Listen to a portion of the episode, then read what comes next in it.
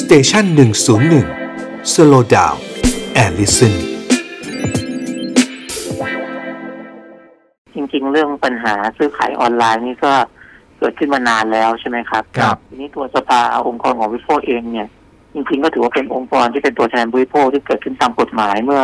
ปี 62 นะครับ อืมอืมอืม ซึ่งปัญหามันเกิดมาก่อนองค์กรเราด้วยซ้ำแต่ทีเนี้ยเนื่องจากเราทำงานคุ้มครองผู้บริโภคกันมานานในฐานะองค์กรผู้บริโภคเนี่ย อืม เราก็เห็นปัญหาแล้วก็สถานการณ์ว่า อืม การซื้อของเมื่อก่อนมันก็อยู่ในระดับที่ซื้อพวกก็จับจ่ายซื้อของ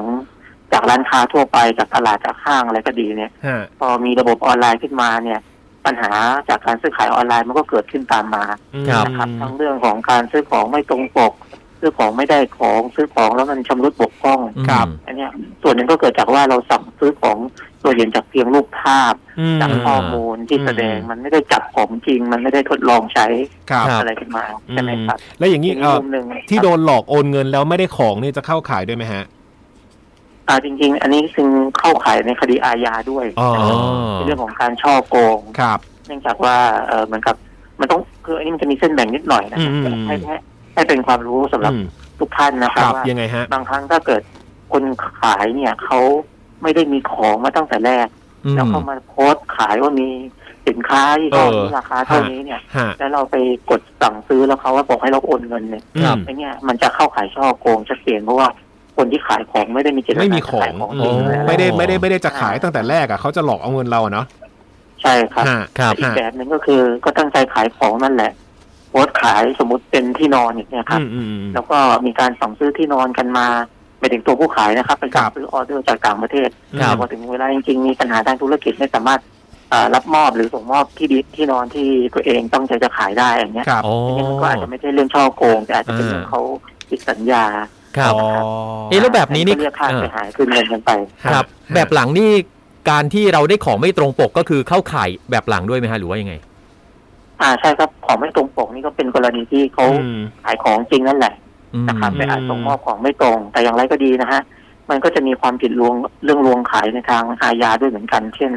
อาที่เคยเกิดขึ้นก็คือ คุณโพสต์ว่าคุณจะขายเตารีดยี่ห้อหนึ่งที่เป็นแบรนด์ดังอย่างเงี้ย ฮะ ที่ใครๆก็รู้จักแต่ว่าเวลา อ่า ส่งมอบของคุณส่งกับแบรนด์แบรนด์ที่เป็นภาษาจีน อืม ภาษาต่างประเทศที่ไม่ตรงกับที่สั่งซื้อหรือโฆษณาไว้ อืม อันนี้ก็เป็นเรื่องที่หนึ่งมุมมุมหนึงก็เหมือนกับหลอกผู้บริโภคใช่ไหมครับ คือเขาไม่ใช่ไม่มีของนะเขามีของส่งมอบให้จริง ครับ ตามเงินที่เราจ่ายนั่นแหละเพียงแต่ของ อืม เขาไม่ตรงตามโฆษณา มันก็เข้าขาย อืม ผิดสัญญาเหมือนกัน อ่า นะครับ อ่าครับ า เอ๊ะแล้วก่อน เป็ อ่า เรื่งครับ ครับแล้วก่อนหน้านี้ก่อนที่จะมีแผนกคดีซื้อขายออนไลน์ในศาลแพ่งเนี่ย ปกติแล้วลูกค้าเวลาที่เขาเจอแบบนี้เขาเขาไปเรียกร้องยังไงฮะ อ่าเบื้องต้นนะครับปกติ ถ้าเกิดคุณเจอปัญหาว่าคุณซื้อของออนไลน์แล้วไม่ตรงปกหครั รื บ อไม่ได้ของเนี่ย ก็จะมีหน่วยงานคุ้มครองผู้บริโภค ครับ นะครับ หรือองค์กรผู้บริโภคเนี่ยที่เขารับเรื่องร้องเรียนแล้วก็ประสานงานกับพวกตลาดออนไลน์ก็ดีหรือผู้ขายก็ดีเนี่ย ในการทวงเงินหรือว่าอาจหรือว่าเป็นผู้บริโภคทั่วไปบางคนก็จะไปแจ้งความกับตำรวจ ครับ ใช่ไหมครับ อ่า แล้วก็ไปไปดำเนินการประสานงานกับทางผู้ขาย ฮะ ให้มีการคืนเงิน หรือฟ้องคดีก็ได้ เป็นคดีผู้บริโภคนะครับ ครับ อื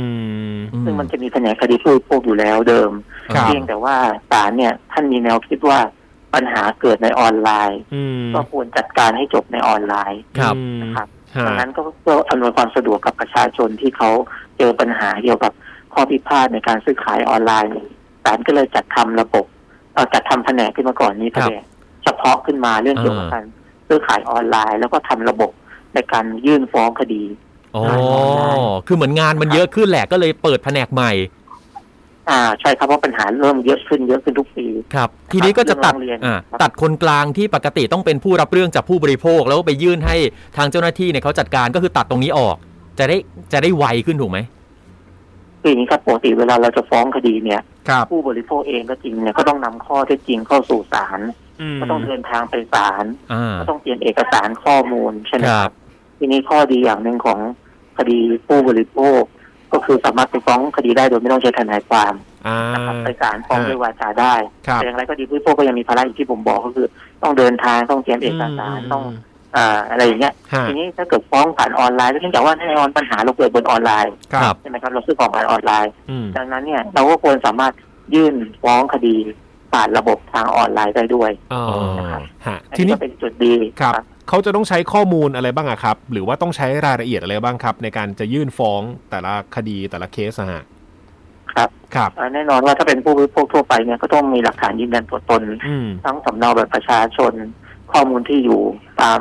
ทะเบียนบ้าน ครับ ครับ ต่างๆคือคือระบบมันจะเป็นการยืนยันลงทะเบียนตัวตนก่อน ฮะ นะครับแล้วก็จะนำไปสู่ระบบที่จะยื่นฟ้องคดีที่จะใส่รายละเอียด ครั คื บ อหน้าที่ของผู้บริโภคคือเล่าเหตุการณ์เรื่องราวข้อเท็จจริง แล้วก็แนบ อืม เอกสารเข้าไปในระบบ สำเนาการโอนเงินอะไรอย่างนี้ใช่ไหมสลิป อ่า สลิป หลักฐาน อืม ต่าง ครับ อ่าใบเสร็จหลักฐานชัดภาพการสนทนา ครับ วันที่ซื้อภาพหน้าจอลิงก์ URL ของร้านค้า อืม นะครับ อ่า อืม แล้วก็ส่งเข้าไปในระบบ แล้วที่เนี่ยทางศาลก็จะมีเหมือนกับทางเจ้าหน้าที่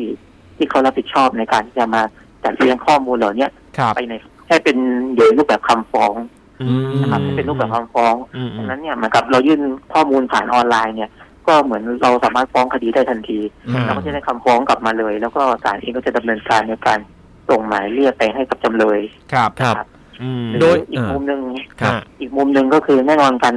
การฟ้องคดีเป็นซื้อขายออนไลน์เนี่ยความยากของมันคือการระบุตัวผู้กรณี อ๋อ เพราะว่า อืมอืมอืม บัญชีของคนคนขายเนี่ย ฮะ ก็บางทีใช้ชื่อปลอม อ๋อ ขายต่างๆตรงเนี้ย ครับ ทีเนี้ยทางศาลเองก็เลยมีการ MOU ความร่วมมือกับสภาองค์กรของผู้บริโภค ครับ สำนักงานตำรวจ กับอ่าสำนักงานพัฒนาธุรกรรมอิเล็กทรอนิกส์หรือเอ็ดด้านะครับกระทรวงดิจิทัลตรงเนี้ยเพื่อช่วยกันในการยืนยันตัวตนของคู่กรณี ครับ ตัวผู้ขาย